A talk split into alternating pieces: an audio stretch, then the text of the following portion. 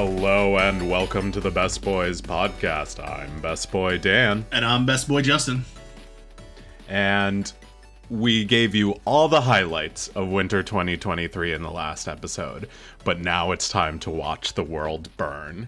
And we're all going to gather around to witness the trash fire that are the worst, uh, maybe not worst, but like the most trashy five shows from winter 2023's anime season.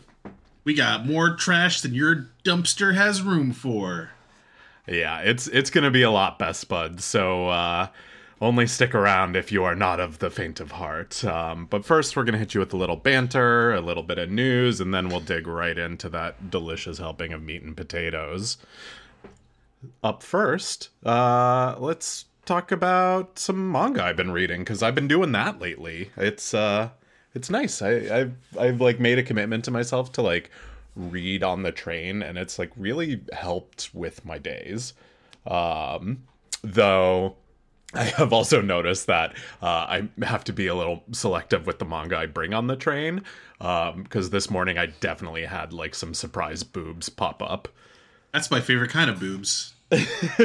well, like the worst part was, uh, so the the one I'm referring to is I was reading this uh, manga called Hell's Paradise, and I specifically brought it because I know like Gantz is uh, is pretty risky. Uh, I can't read like Gigant or anything like that, um, but I or even like my dress up darling, can't bring, Especially like, my dress up on the train darling.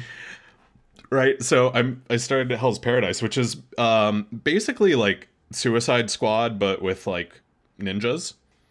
Um they like send a bunch of like convicted uh to the death like people um to this like paradise island to find the elixir of life. And so it's like very battly and like sword fighty but just randomly like one of the characters has like these flashes of like her naked and like kind of like venom symbiote kind of style bodies like clinging to her. And it's like very weird and like just kind of like representational of what's going on but i'm like sitting on the train like dude i just want to read my manga and not have people think i'm like a sex fiend. Too bad.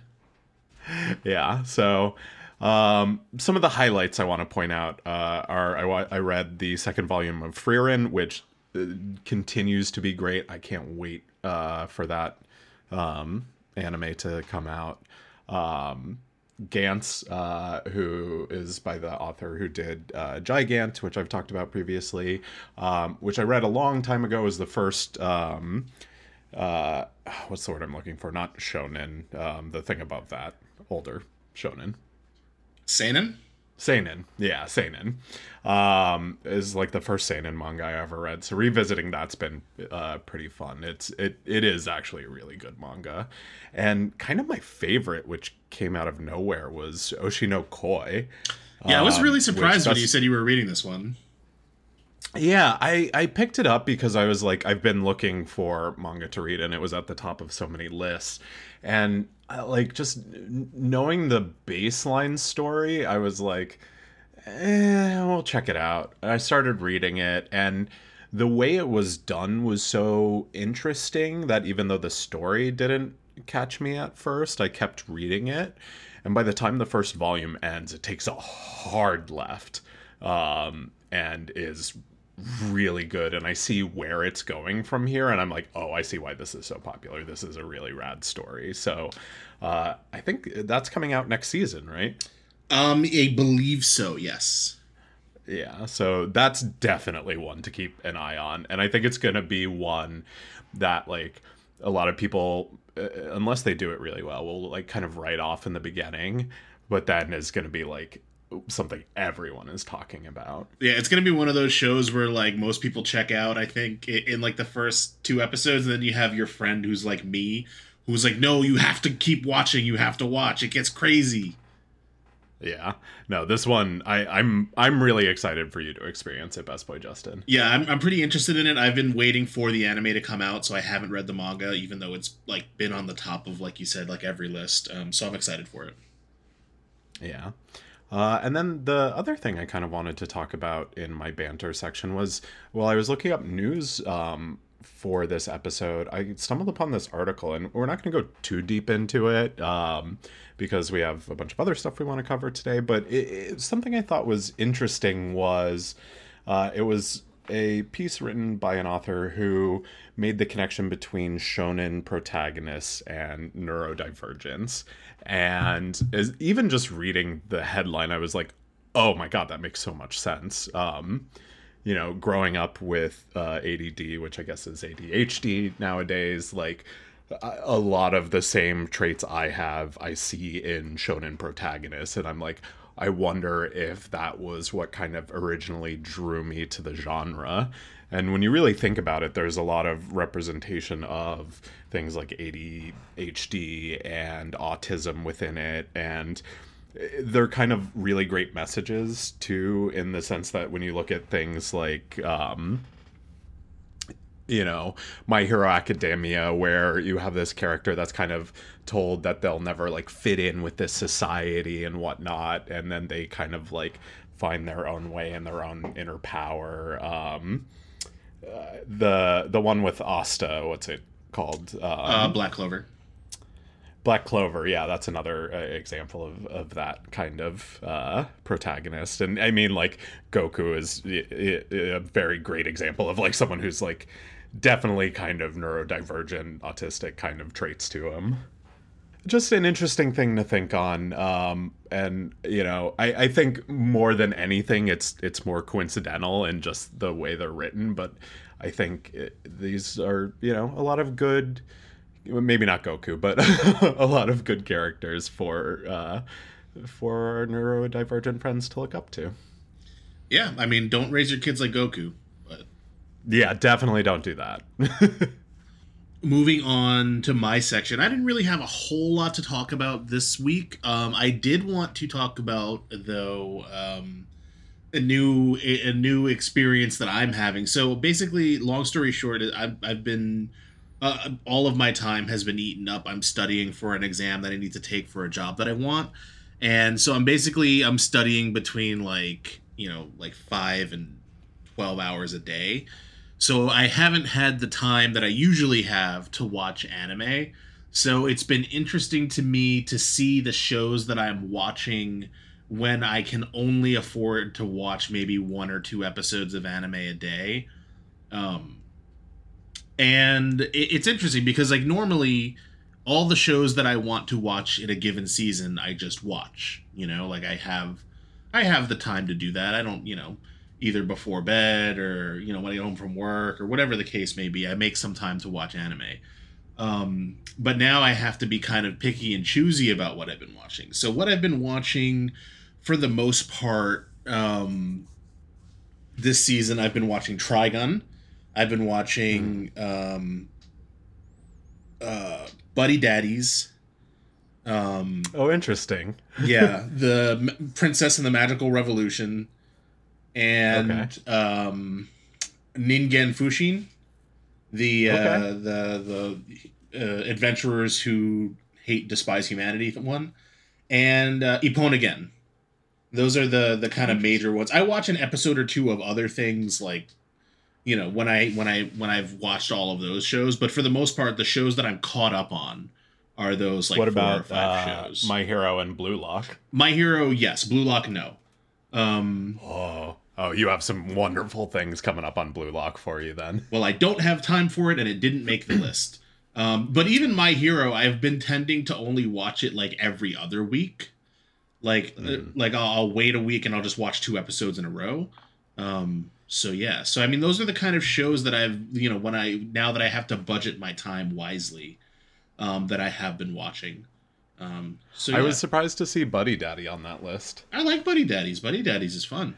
No, it's it's a good show. I just I would have thought. Uh, I guess there's not like a ton of like slice of life stuff this season. No, and like part of it is like the main, the big one that I had been watching, which is Kubo, um, won't let me be invisible, right. is is delayed.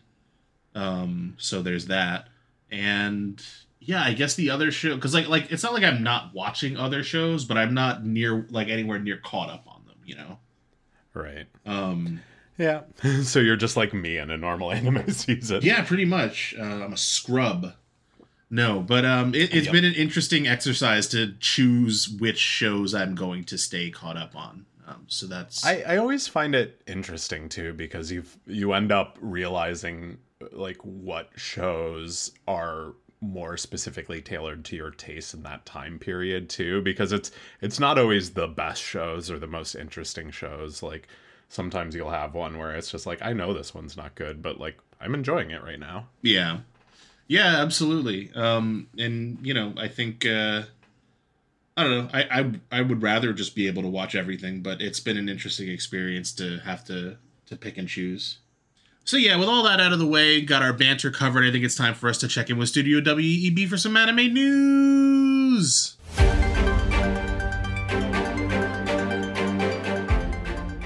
That's right, best buds. We got more anime news than they found aliens buried under the Antarctic after the ice caps have melted. So what, like more than?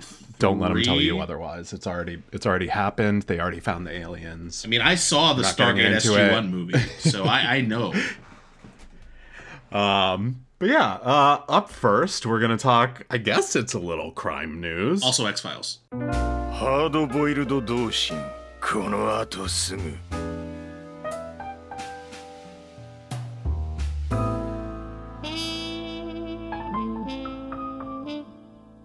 Um, so the a very special report was done by Variety Intelligence Platform and piracy research firm Muso, uh, and it revealed that Chainsaw Man and Bleach were among 2022's most pirated series in the U.S., with Chainsaw Man taking second place and Bleach taking sixth.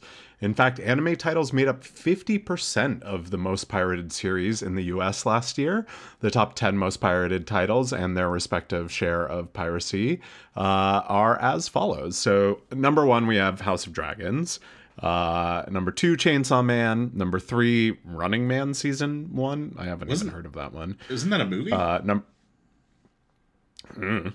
Uh, number four, we have Rick and Morty season six. Five, Moon Knight season one.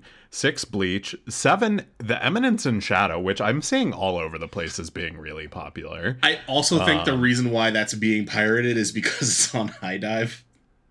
That's fair. um, but it's like known enough, even on HIDIVE, that people are wanting to get at it. Yeah, I mean it's a great show. Um, Uh, number eight, Lord of the Rings: Ring of Power. Number nine, Spy Family, and number ten, Rising of the Shield Hero season two. it's interesting. That's uh, an interesting list. It is, and like some of it makes sense. Um, like I, Chainsaw Man doesn't surprise me. Bleach doesn't really surprise me. Um, Spy Family doesn't surprise me, but yeah, Rising of the Shield Hero. I guess I didn't see. I'm also kind of surprised Moon Knight is like the number one like pirated Disney show, but that's a whole nother story. I'm surprised they were even able to get it with how aggressive Disney is with their anti-piracy stuff. yeah, right. Um, but in a kind of the opposite of piracy, uh, we're going into intense capitalism. Oh god, aggressive. Um, yeah. Uh, in honor of Sailor Moon's 30th anniversary, luxury fashion brand Jimmy Choo is coming out with a series of shoes and accessories based on Sailor Guardians and reimagined by fashion designer Sandra Choi. Um, the Jimmy Choo X Sailor Moon collection uh, went on sale on the 14th of February uh, and has shoes ranging anywhere from 800 to $2,000. Yeah, okay. But if you're a but if you're a poor, you can pick up the cheapest thing in their collection, which is a Sailor Moon keychain for four hundred and fifty dollars. Jesus. No I, I was like, uh, uh, do me a favor, click on the link and just take a I- look at like the stuff there. I'm looking at it right now. It doesn't it doesn't show the stuff though. It just Oh, says no, it just says available gone. in select stores. Oh, they must have taken it down. It must have been like one day. So I guess y'all don't get to get your two thousand dollar Jimmy Choo Sailor shoes. It says. Oh my god, that's a that's a sentence to say. it says February 14th to March 13th. It just doesn't have any just doesn't show anything. That's weird. Yeah. Oh, They well, knew we were guess, coming. Uh, maybe they sold out online. Yeah, maybe. That's expensive. So, yeah. Um, but you know, it, it it is interesting that there has been such a push for this kind of like high fashion meets anime. Um, it kind of like started with streetwear, but you know, it, it definitely is kind of moving into more mainstream brands. So it'll be interested to see how it progresses from here. Yeah. Um, and then to kind of wrap up my section, I guess I've been doing a lot of this lately, so we're going to make it its own section, and that's Numbers with Dan.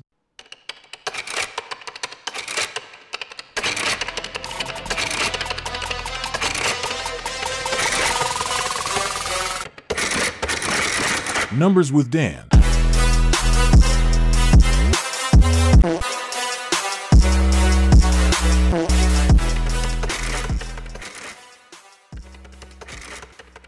Up first, I want to talk about how uh, the official Twitter account for the My Hero Academia manga revealed that the manga has sold over 85 million copies in circulation worldwide. This is a 20 million jump from this time last year, which the My Hero has been out for like, I would say, God, at least seven years. Um, so the fact that it's like growing even more now shows that like just how insanely well it's doing worldwide. Yeah, that's a crazy jump. 20 million copies. That's that's a lot. Yeah, in just a year, like, and that's essentially like a quarter of its growth just in the last year. So, Yeah.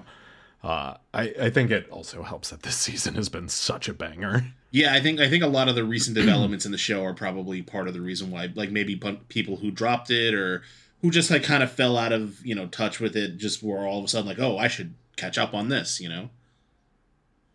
Yeah, for sure. Um, but I got some more interesting numbers to throw out at you. Um, this this week's all manga related. We're not going to get into any of the box office stuff, um, though there is some interesting things happening there. So maybe we'll revisit it next time. But uh, I want to talk a little bit about the NPD book scan uh, because manga has taken it over. It's got all 20 of the top slots, uh, which is the first time since July of 2022 that that has happened. Uh, no other adult graphic novels have uh, cracked the top 20 other than manga. Um, so I because we have talked about them before and I will probably reference it again. Uh, I want to like lay the stage as to what the NPD book scan is. It collects weekly point of sale data on print books from over 16,000 locations, including e-tailers, chains, mass merchandisers, independent bookstores, and more. NPD book scan covers approximately 85% of the U.S. trade print book market. Uh, the ranks on this chart are based on uh, piece sales. Uh, some publishers classify titles that are primarily text or art books as graphic novels. Um, these are typically removed from the list. So, um, I think what stands out to me is Chainsaw Man dominates it Absolutely, Like, yeah. hard. It's what 11 of the top 20 slots, which is how many volumes of Chainsaw Man are out currently. Um, and not only that, Tatsuki Fujimoto before Chainsaw Man 17 through 20, which is a collection of his short stories, is also up on the list. And I know that one came out recently, uh, which is probably the reason why we don't see something like Fire Punch on here, which is another one of his series. Interesting. Yeah. So uh, the other standout one from there is that uh, Spy Family holds three of those slots, um, and then it's kind of like a lot of uh, single things that have come out. So number two is actually Kaiju number eight, volume five, which I think is interesting that volume five is so high up there. Uh, that's a series I'm interested in checking out too. Um, yeah, and uh, Kimetsu no Yaiba, uh, Demon Slayer is uh, number 10 uh, with its first volume. And of course, One Piece also makes it on the list with volume 101 at number 11. But anime's taken over.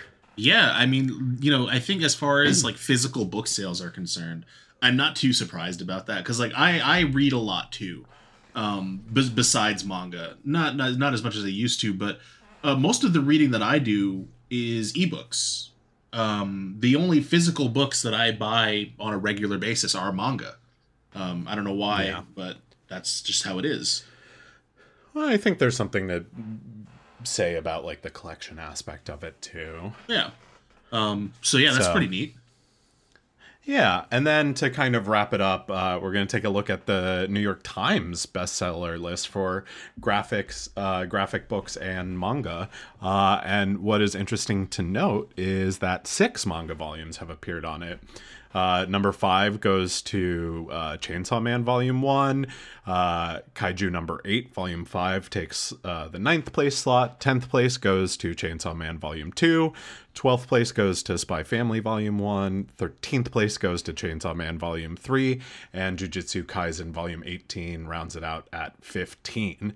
So even in the New York Times list, which is a little bit more expansive and not just focused on uh, adult uh, graphic novels and manga, just kind of the whole swath, it's still taking up a good, you know, six of the top fifteen. Yeah, that's So pretty. it's- That's pretty impressive. This is not the world we grew up in. Yeah, manga is manga is here and people are loving it and I'm so happy. yeah. I mean, you love to see more people buying and and uh, enjoying manga. It's always a good thing.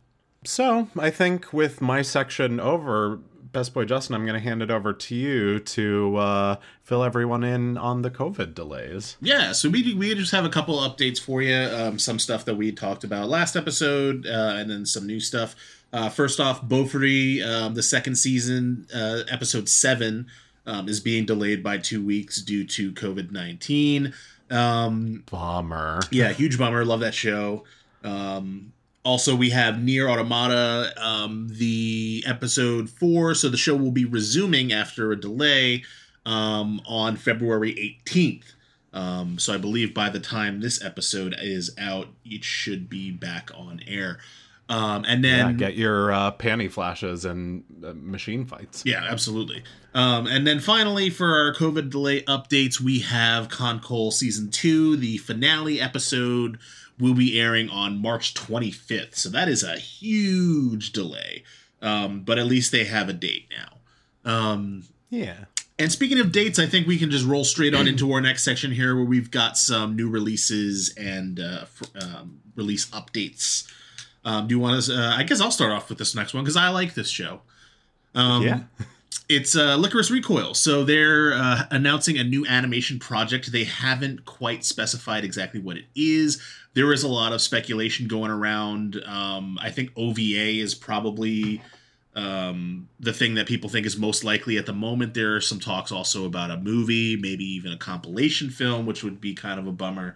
Um, but all told, you know, more Lycoris Recoil is something that I'm very excited for. Yeah. Uh, something I'm interested to see is going to be the new Pokemon anime uh, has announced an April 14th debut, and this is the one without Ash. Pokemon without Ash. Yeah, it's it's going to be wild. I think I also heard that uh, Jessie and James are going away too, which makes me equally as sad. I wonder if maybe they're going away to start a thruple. I hope so. That's my new Um, headcanon. as lo- I was going to make a Meowth joke, but instead I'm going to transfer into the Masterful Cat is depressed again today, uh, which announced a July debut. I know nothing about it. I am just enamored with that title. It sounds like it might be kind of a bummer. I don't want to. I don't want the cat to be depressed. Uh, I saw like the picture that went along with this, and it's like a person, and then like a person-sized cat Oh in like my. a butler outfit standing behind them. So it should be interesting. Okay. Um, next up, we have Firefighter Daigo of Fire Company M. Um, TV Anime has revealed that it is going to have a fall premiere. Um, so that's very exciting. I'm really looking forward to this one. Um, and oh wow, this next one looks good. I haven't I haven't seen this list yet, but Summoned to Another World again. Um, he's going to be having an familiar with that April 8th debut. No, I'm not. I've never heard this one. I just again the title enamored me. I mean, eh, eh, just what I know off of the title, I'm assuming is this an isekai where someone gets isekai'd out of their isekai? Because that would be I hilarious. I mean, I guess we'll find out, and you know we will report it to all you best buds out there. Yeah, we heard you like isekai, so we isekai your isekai protagonist. exactly. Um, also, uh, Netflix dropped the Monster, the anime. Uh, it's streaming now, so um, we started watching it, and it was really good. Um, it's like a very like intense psychological drama, like murder, mass murder story. So it's worth checking out if you're into that. Um, it's available now. Uh, and then uh, we also found out that the Demon Slayer Swordsmith Village arc uh, first episode is going to be screening in North American theaters on March 3rd. Um, so, yeah, if uh, you want a chance to go see that, buy your tickets now. Finally, in updates, we have for Mobile Suit Gundam The Witch from Mercury, the English dub is released as of February 5th. Um, so, you know, if you were waiting for the English dub for this show for whatever reason, if that was the thing holding you back, you have no excuse. Go watch it. And that's absolutely it for Gundam related content for the entire episode. Just kidding. We have Gundam news. A Gundam's headed here. That's right, Best Buds. We got a little bit of Gundam news for you in my news section today. Um, Crunchyroll announced the English dub cast for Mobile Suit Gundam: The Witch from Mercury, but controversy over the Suletta role has re- uh, reignited discussion over the company's move to in-person dubbing in Texas and representation within the industry. Um, the dub is set to premiere with Jill Harris as Suletta and uh, Natalie Van Sistine as Miorine. Uh, voice actors in the anime industry have indirectly refer, uh, referenced the casting on Twitter, including actor Nazeeh Tarsha, who will appear in the series as uh, Lauda. Um, Tarsha wrote, It pains me to write this on a day that should be filled with nothing but celebration and admiration towards my peers. To feel as though there is a corporate flyer with a risk assessment eval stating how much one can get away with before receiving an ordered amount of backlash. We can sit here and argue the merits of right for the role versus autocast because of ethnicity, but let's also not pretend that the quality provided by minority actors is less than the quality of their peers. Um, inclusion gives us the ability to hide, uh, to tell the stories of our backgrounds. Tarsha went on to mention character coding, a term used when a story does not outright reference a character's minority background, but the context within the narrative points to the character's minority status. Um, in the case of Witch from Mercury, viewers have shared that Suletta is Middle Eastern or North African coded. Um, this interpretation is based on the anime's prologue episode where Eri, presumed to be a young Suletta, and her parents are first introduced. Eri's father is Nadim Samaya, uh, a name that has Arabic, Hebrew, Hebrew and Indian origins. Uh, multiple anime voice actors shared Tarsha's Twitter thread. In a now deleted Twitter thread posted yesterday, um, Anairis Quinones, uh, from Sword Art Online, the movie Progressive, uh, and Attack on Titan, wrote, It's very disappointing that despite all the resources publicly available to find diverse talent, minority voice actors still cannot have the opportunity to represent themselves for an extremely rare and groundbreaking minority lead in anime, especially an MENA that's a Middle Eastern North African uh, queer lead. Quinones has since temporarily deleted her Twitter and Facebook accounts. I wonder if that has anything to do with cyberbullying. Probably does. Um, while discussion over Suletta's casting took center stage, that does not mean the anime's cast lacks any representation. Alejandro Saab, who will voice uh, Shadi, let his fans know that he is one of two uh, Middle Eastern North African actors featured in the dub. The dub cast list also includes actors of Carib- uh, Caribbean, African, and South Asian heritage. Um, the discussion resources and representation came to a head last year as Crunchyroll moved back to in person dub recording at its studio in Texas. After dozens of dubs produced remotely, uh, mainly uh, many using talent from around the country, Crunchyroll confirmed in May 2022 that they had moved back to bringing Texas based talent into the studio. Uh, Anime News Network confirmed with multiple industry sources familiar with Crunchyroll's dubbing procedure that the company is not only bringing Texas talent in house, but is focusing on casting Texas talent based uh, Texas based talent in its dubs. The Crunchyroll representative did not confirm that the company had told um, ADR directors to focus on only hiring Texas based actors or was actively avoiding hiring talent outside of Texas. Uh, Crunchyroll uh, roles going to talent based outside of Texas in spring 2022 uh, dropped to less than half than that of winter 2022. This is partially explained by the heavier use of Texas based ADR directors compared to last season. Uh, but even shows directed outside of Texas had significantly fewer remote castings than in the winter. Uh, notably, Texas is a right to work state, meaning that state laws curtailing unions will likely make organizing actors uh, to demand a contract much more difficult. Um, and yeah, I mean, you know, this is uh, it's one of those it's one of those things that to people who don't care about this sort of thing, it seems like a nothing burger, right? Because they're like, oh, well, look, there's you know, there's other actors of color here, so why do you why does this one need to be? And the, the answer is because there are so few opportunities, especially you, you can talk about actors in general. Um, who are people of color, but uh, specifically within the voice acting um, field, there are so few opportunities for for actors of color, um, and so to have one, you know, kind of go to someone who's not a person of color, it's it's a loss. You know, it's a loss of opportunity for someone who could really use one. Um, Yeah. especially in this industry, which tends to only value a specific type of voice. Um, yeah, it's just very frustrating. Um, I think to me, one of the standout points of this story, too, is what all of the implications of moving everything in-house into Texas uh, brings with it too. yeah, that's not Um, an 'cause accident. As you may or may not know, Texas is famously diverse state. Kidding.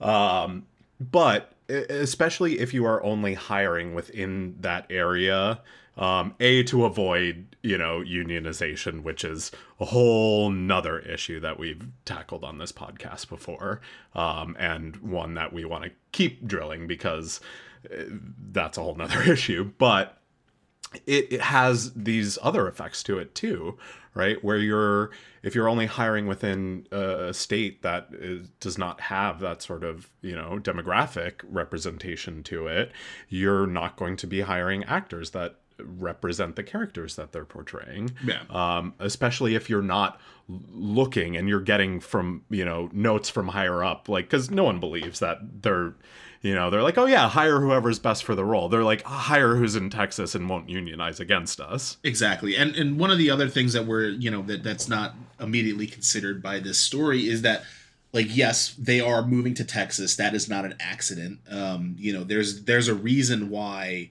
um, Elon Musk is moving his wants to move his Tesla factories to Texas. It's because of the fact that they can't organize there. Um, but the hidden dimension to this too is that moving away from remote dubbing, which worked perfectly fine during COVID, there's no reason not to, means that actors actors of color who are all who already have a disadvantage are now faced with the choice of if I want to work you know in the in the industry I have to move to Texas. And you know give, given what we know about what the access to resources that people of color have as opposed to to white people um, that's a choice that's harder to make for an actor of color than it would be for a white actor. You know not saying that that everybody's circumstances are exactly the same just because you're white but like statistically yes white actors would have more of an opportunity to pick up and move somewhere than an actor of color might. Um so you know that's just one of the many problems with this story but uh, it doesn't look like crunchyroll is going to be budging on that anytime soon. No but i think you know it's one of those things where it, it, truth needs to be spoken to power. And this is something that needs to be called out and it's you know something to keep an eye on and to demand more you know when people raise this up like speak up you know Yeah. demand that you want representation in this um because a lot of voices can make a lot of noise Yeah, absolutely. Uh, moving on to our next story, we've got to take some time to pour one out for a real OG. Um, Anime.com Incorporated publisher and co founder Michael Pinto reported on Twitter on Sunday that James uh, a longtime Otakon staffer who uh, was recognized in the US anime fandom as the first known person to create an anime music video, has passed away.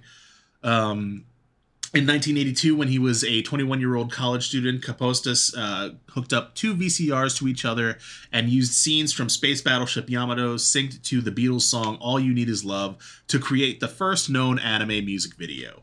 Uh, Nothing was ever the same since. yeah, Kapasas told the Japan Times he saw creating AMVs as a way to share his hobby and get practice with editing, as he was a communications major at the time. While not many fans would take the effort uh, to use VCRs to create anime music videos in the 80s or 90s, that changed in the early 2000s with both the rise of popularity of Japanese popular culture in the US. Uh, and the switch to digitally digitally created AMVs. AMV screenings and contests are now a staple of U.S. anime conventions, and this is a really interesting um interesting to know that that, that he was the one responsible for this because i've you know i've been Yeah. i've been terminally online since i was able to use dial-up and so obviously anime music videos are something that i'm very intimately familiar with. Uh, Oh per- my god, I downloaded so many Dragon Ball Z AMV videos to Linkin Park songs oh absolutely. For on me LimeWire.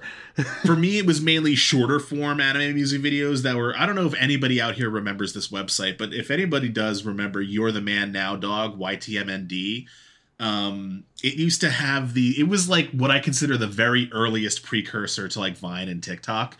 And it was they were like very short looping videos that were set to sound which could be any type of sound and sometimes were music. And that was like the main like way i consumed short form anime content uh, at that age.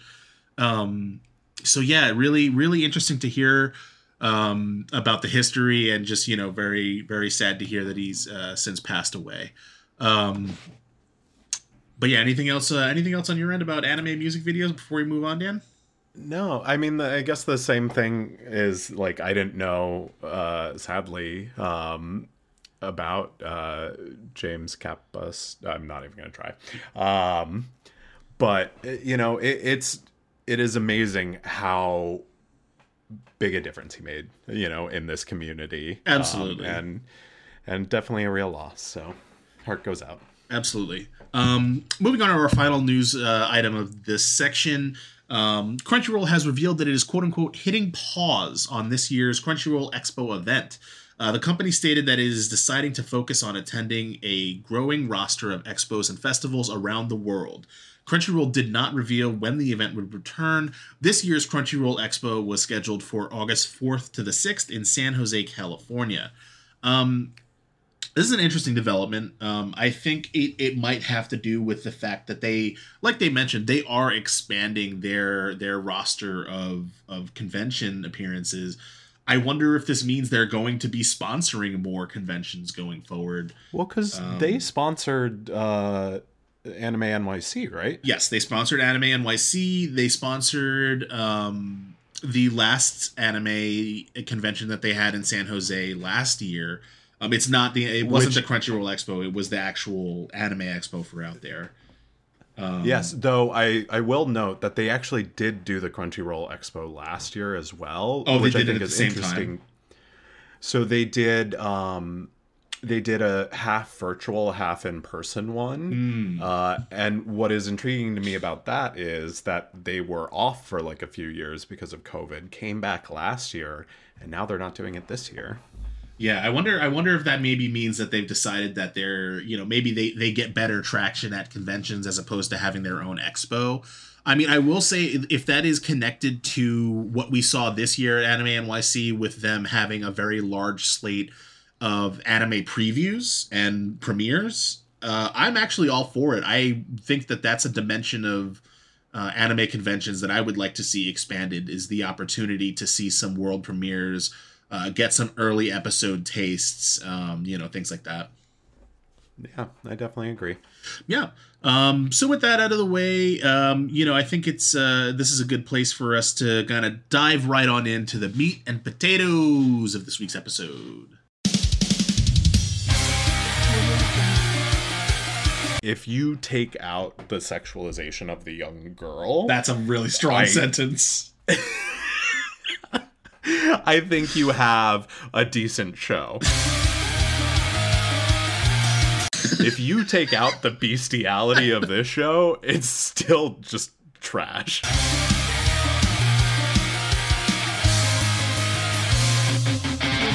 Get ready, best buds. We suffered for your entertainment. We have the hottest trash fires that are lighting up our cold winter. It's not that cold here. It's It's weird. It should have snowed by now. Um, but anyway, yeah, let's dive right into it because there's some truly trashy stuff this season.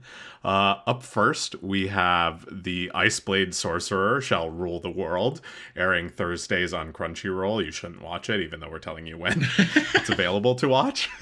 Um, it comes to us from Cloud Heart Studios, who haven't done anything before. Um, the story goes as such. As the first commoner to attend the prestigious Arnold Academy of Sorcery, Ray White is immediately met with contempt from some of the students hailing from nobility. Unbeknownst to them, Ray's real identity is the famous Iceblade Sorcerer, a hero who led the country to victory in a past war and is one of the seven strongest sorcerers alive. Despite his legendary status, Ray wants nothing more than to live out an ordinary school life he never had. Ray quickly makes friends with Harem, with some of the most influential students that to his kind and uh, thanks to his kind and amiable nature. Unfortunately, as those with nefarious motives begin to make their move, Ray may soon have no choice but to use his true power to preserve the bonds that make his new life worthwhile. Um, this show's just bad. Like yeah. it's a bad isekai. it, this show is is trash. Um, it- it- did you say it's a bad isekai? I mean, I guess it's not. It's an not an isekai. It, isekai. it No. feels like an isekai with the amount of like, um, like exposition dumps they'll do to explain the world. Yeah, this this show is trash in a way that the other shows on this list are di- is way different from the way the rest of them are trash. Um, I think for me, w- one of the things that it does so wrong is like it has that like okay. Have you did you ever watch Full Metal Panic, Dan?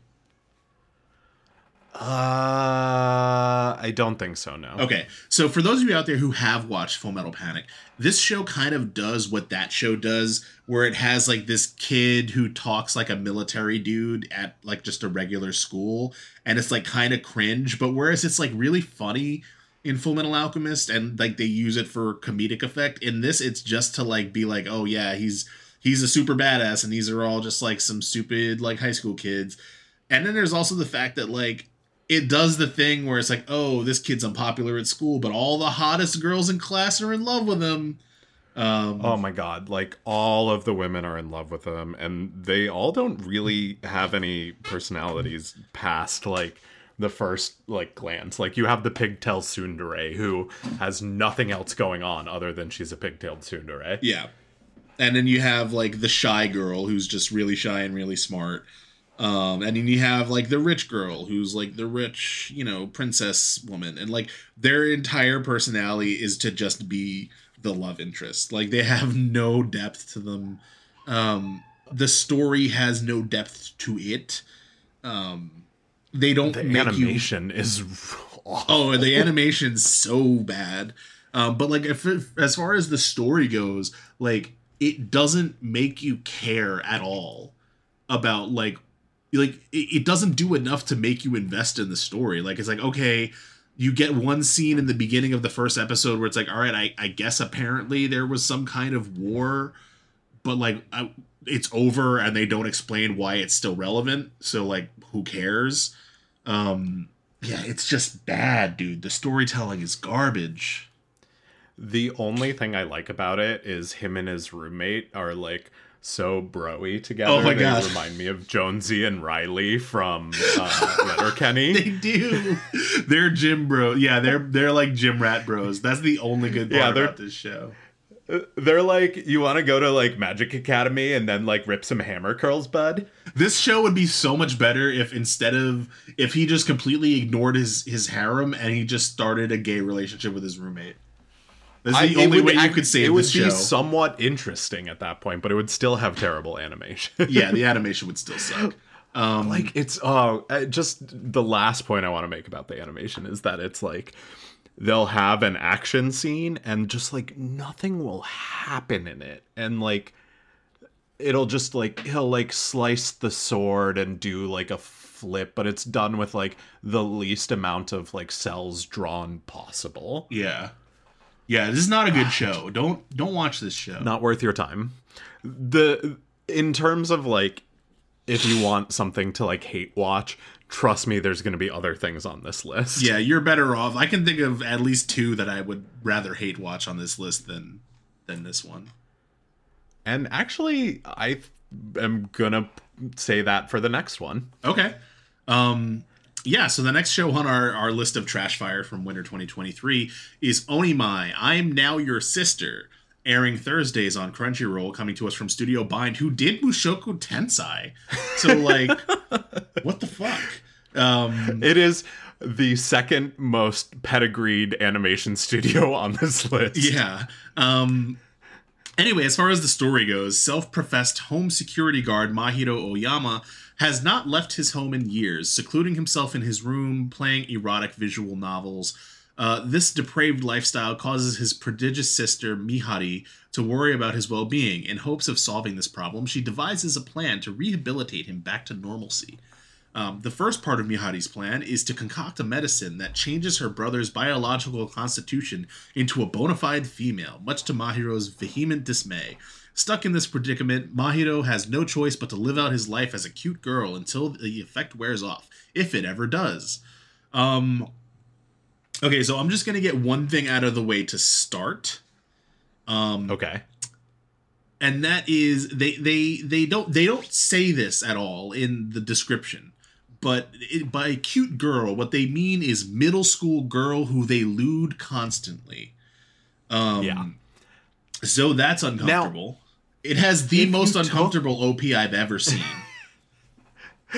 Why? Because the whole thing is just in a, a, a thinly veiled allusion to the clitoris. i mean it, it's that and it also just features you know a a middle school girl in a variety of revealing swimsuits oh yeah, that part too. Yeah, that's awful. um yeah Uh, the the thing that drives me nuts about this show is like a the animation is amazing. the animation is better than it has any right to be it's beautiful. Um, it reminds me of um, oh god, do it yourself. Um, Yes, it does, Mostly because of the hairstyle, but but the character design and kind of the world is is similar. yeah Um, it also is is a little like um the God I can't remember any shows tonight. The um the one last season with the Gyaru and they're like married. Oh yeah, um, the one. Yeah, I don't remember the one that I didn't like. Anyway, it, it does similar things with the background, but uh, aside from that, I think hidden in just the awful looting of an underaged girl um there's like actually kind of a sweet story about like a concerned sister trying to um like help heal her hikikomori brother So I want to. I actually want to talk about that because that's that's it's interesting you brought that up. Um, because I think they they they get super close to almost doing that and then they just don't. Um, but like one of the things that that bothers me about this show, and this is actually a, a critique of the gender bending aspect, uh, gender bender subgenre in anime in general, um, is that like you have this this idea that is basically total erasure of of trans people. And it's like we're gonna see it again you know it, it comes up with anytime we're talking about gender bender anime it like it, out of all of the anime that we have and there's three this season. there's three just this season alone. But like how many anime with trans characters can you can you name? I can think of maybe A f- three. a few but it usually does not work out well. Yeah, so like the idea of this whole the whole gender bending genre is problematic to start with, but like moving pushing all that aside, I just wanted to make sure that this didn't pass without mentioning that. Um the show it, it almost approaches a wholesome story and then it just doesn't. Like like for the perfect example is like when when um when like he, he uh, you know Mahiro's getting used to life in like a, a woman's body and um you know they're they're kind of having like a heart to heart about like you know uh, going through menstruation and like stuff like that and then it's like okay time to put you in a swimsuit now and it's like come on Yeah. like you oh you were right there you almost did it it's it's so weird because like I I don't really understand who it's for other than broken people.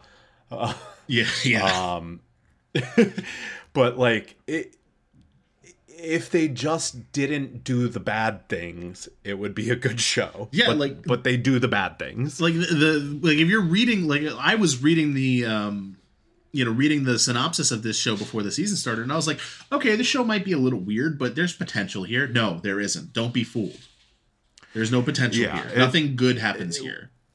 when your bumpers into commercials are just like sexy poses of a 12 year old girl, you have to like ask yourself what you're doing with your life. yeah my only other complaint about this show uh, is that it has a really good ED and I don't like Yeah, that the bad OP shows have good. EDs.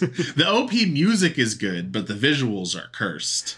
Are are a lot, yeah. Uh, I do like the Gyaru friend too for obvious reasons. Yeah.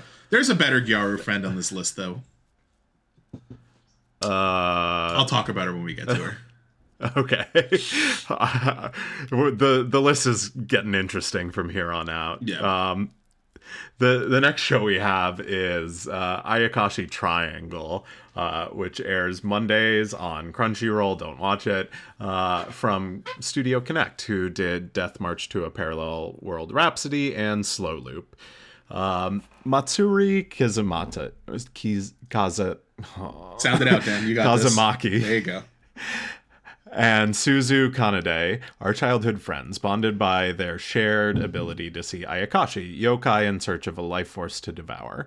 However, in school, their relationship deteriorates. As Suzu's one sided feelings are growing, so is the difference in their Ayakashi views. Matsuri considers all Ayakashi a threat to his friend, while Suzu is an Ayakashi medium, someone who exudes an excessive amount of life force compared to the average human, and loves them all despite the risk.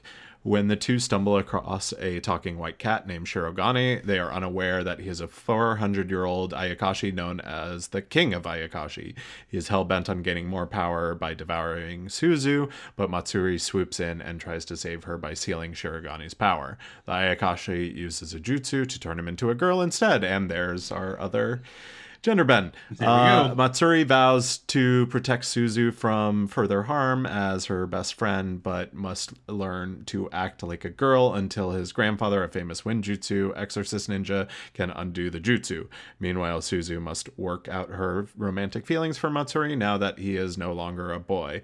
When Matsuri takes the king as his pet, the future of the two friends seem uncertain.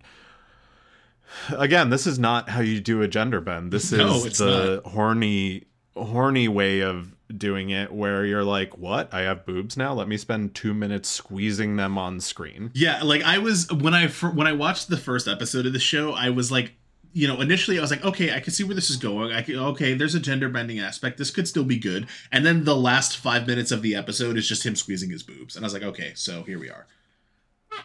Um, fun side fact for this one there is only one other language dub of this, and it's not English, it's German.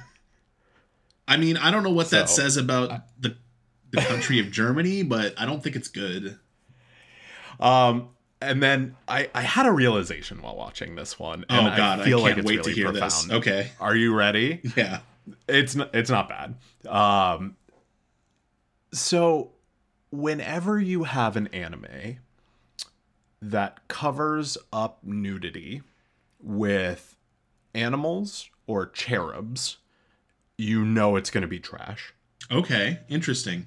because that means that they need a mechanism in which to cover up nudity excessively until they release it on Blu-ray, Yeah, which means that they're angling for the thirst. and I mean, there's another show on this list that also does that, and that's absolutely 100 percent true. Um, right right Yeah, yeah, absolutely. so if you see that in an anime you know what you're in store for and it also reminds me of the goddess at mother's dormitory because they did it in that one too Yes, they did. Um, but yeah, aside from the fact that it is just horny trash, let's uh, let's talk a little bit about why the show is also trash in other ways. Um, I think one of the big things, the sticking points for me, was the dialogue. The dialogue just feels really bad. Like it's not, it doesn't flow naturally. It just just seems really stilted. The story is not compelling at all. At least not to me. What did you think, Dan?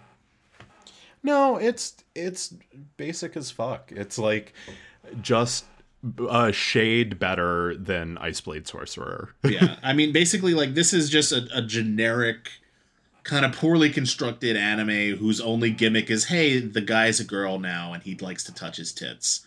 Um, yeah.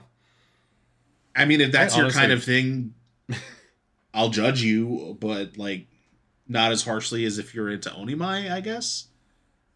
Yeah, I I mean there's there's better ways to get that out there. I honestly I don't have much to say about this show because it's thirsty and it's boring. yeah, it is. It, like there are thirsty shows on this list that are less boring, and we're going to talk about that the next one, which is yeah, why don't you why don't you hit us with which is probably my least favorite show on this list. really this one's your least favorite. That's interesting. Yeah. Okay, we'll talk about Yeah, that in a second. easily. That's interesting because this one is probably my favorite show on this list. what? I mean that that's that's saying a lot be because I don't anymore. I don't like any of the shows on this list, but out of all of them, this is the one I hate the least. Um, and, and because at least it's funny.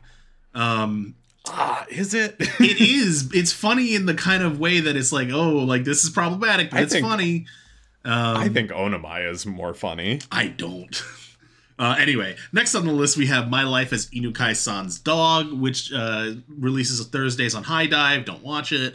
Um, and it comes from Studio Quad, who did Miss Kuroitsu from the Monster Development Department, which is actually pretty good and wholesome.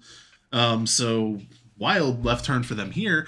Uh, but the story goes uh, on a rainy afternoon, a male high school student awakens freezing on the streets with no memory of how he got there. His classmate and crush, Karen Inukai, finds him and takes him back to her home, where to his surprise, she starts to undress. Uh, she seems intent on bathing with him, though he has no idea why. When she holds him once more, he catches a glimpse of himself in the mirror, discovering that he has turned into a dog. Uh, Inukai adopts the puppy and names him Pochita. Love it. Um, No relation. no relation. Now he must adjust to life as a dog and figure out how to get out of this strange predicament. But while he mulls over an escape plan, Pochita sees a whole new side to Inukai that he never saw at school. Here's a hint it's her ass. Um, it's it's everything. this show this show okay so the thing that i think separates it from from every other show on this list is it knows exactly what it is and it does not try to hide it because in the first 10 minutes she is taking a naked bath with her dog um the way normal people do you know? No?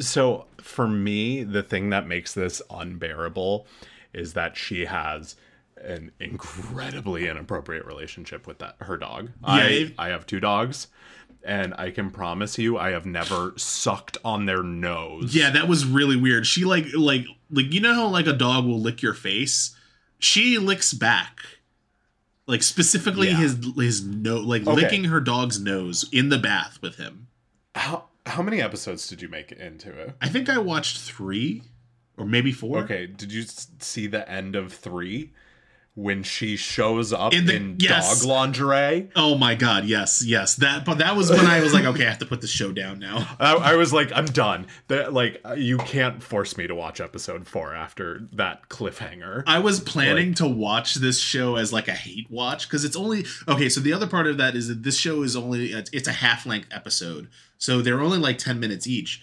Um, so I was like, yeah, I, I'll watch an episode of this just as a fucking giggle every now and then, just to say, oh, look at this shitty show I'm watching. No,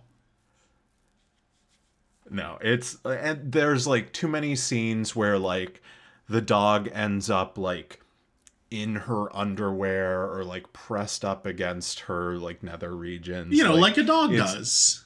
It is it is it is riding that bestiality line way too hard. It- it is- and I do not approve. It is too close to the bestiality line to where to the point where I don't want to find out if it ever crosses it because it just it very well might. Um, yeah. uh, you know, other I mean, for me, so the reason why I say that I would take Onimai is that, like, if you take out the sexualization of the young girl, That's a really strong I- sentence. I think you have a decent show. If you take out the bestiality of this show, it's still just trash. I'm gonna make that. I'm It's gonna just, make sure it's they. just ten minutes. I'm gonna make sure they read that sentence at your funeral. It's you probably going to be at my deposition. if you take out the sexualization of the middle schooler, it's actually not a bad show. oh my god, this is how we get canceled. This is listen, I've been canceled, okay? Um no, but like okay, so the reason why I think this show is better than Onimai is that like Onimai like I understand what they're doing is comedic, but I can't get past the middle school thing. At least this one is so ridiculous that I can kind of get past the the doggone girl part of it all and just like laugh at it like laugh at how bad it is like it's one of those shows that i enjoy the way that you enjoy like watching the room kind of where the show is a joke of Yeah, it's itself like- I suppose. I the thing that upsets me is that I think there are probably people out there who just genuinely like both of these shows. And Oh, there definitely to are. come over. they're not allowed in my apartment um the other the other trashy part of this show is that it is it basically you know the the the, the meme about anime camera angles? This is that meme the show because obviously he's a Yeah. dog so he's low. Um so yeah you get all of the the anime camera angle memes out of this show. Um Yeah. I basically uh, my last thought on this show is uh, I'm calling the ASPCA. yeah don't don't don't interact with your pets like this folks. This is weird. Don't do it. Your parents will cry Um, but thankfully that brings us to the cherry on top of our trash fire cake. to the next thing that'll make your parents cry this one okay so this one is like just so insanely absurd and i don't know how we even figured out it was going on I do. I, I want to actually tell this story. Um, because we we were looking for um, and when we were working on our previous episode, we were looking at news stories for to fill out our news uh, section, and I saw um, a news headline. I think it was on Anime News Network. but it was like, "Oh, pole dancing anime," and I was like, "Oh, dan we missed a pole dancing anime this season." Um, and then we came to find out what this show really is. Which take it away, best boy Dan. oh my god i can't wait so it's called pole princess. Of course it is. um and uh, oh god it's it's so good guys. Uh so it airs on fridays on youtube. Um it comes to us and this is my favorite part of this whole thing from tatsunoko production who have done a couple of things you might have heard of like evangelion psychopass ping pong the animation macross Gatchaman, and literally hundreds more. One of the most pedigreed studios out there. Yeah, um, yeah, I was not prepared for that at all. yeah. All right. So here's the story. Oh It no, no, Dan, centers you got to tell them where you got to tell them where they're releasing it, in case. Oh, yeah, the it's people on wanna YouTube. watch it. It's on YouTube. Um, the story centers on Hinano, a normal, mild mannered 17 year old girl. Since she was very young, her grandmother ran a planetarium that Hinano loved, but one day Hinano found out that the planetarium would be closing soon. Hinano worried about whether there was anything she could do for her grandmother and for the planetarium, and she coincidentally one day catches sight of a woman dancing on a pole under a starry night. she gathers her friends, and together they set up a stage in the planetarium to perform shows, and they jump into the world of pole dancing. Yes, they do. Um, so okay, there's a couple of things like alone, right off the bat. Grandma's planetarium is shutting down because not enough people are going. Obviously, the only way to save it is by pole dancing. This is this is the opposite story of that one aquarium show that we watched. if they started pole dancing, maybe they would have saved Grandpa's aquarium. I mean, right? Uh, so you you have that whole aspect of it, which is just absurd and hilarious on its own. Aspect number two, uh, all of the animation is just VTuber animation. It's so bad. It is literally like if you if you watch the way like if you watch a Gawr Gura stream, like the way her avatar just kind of moves, and it's not like it's it's just like super like not like unreal and like not very good. Like it's good for what it is, which is like a virtual avatar, but like imagine an entire anime done like that. It's just bad. But it's it's not only just that. It's like I, there was one scene where she's talking with her her friend in the planetarium, and they don't move from where they're standing. No, they're they just don't. Standing facing each other, and the top half of their bodies move, which is why I'm almost convinced that it's all mocap VTuber like stuff. Oh, and the background looks like the background of like an Otome game. Yeah, it's really, really bad. Like all of this stuff, like this is the worst of what animation has to offer. it it is maybe the worst animation I have ever seen I- I- in anything. In order to get a proper spectrum, like of what this kind of animation looks like compared to good animation, you need to put like Trigun Stampede side by side with this show to understand like the full range. I I think my eyes would just start bleeding.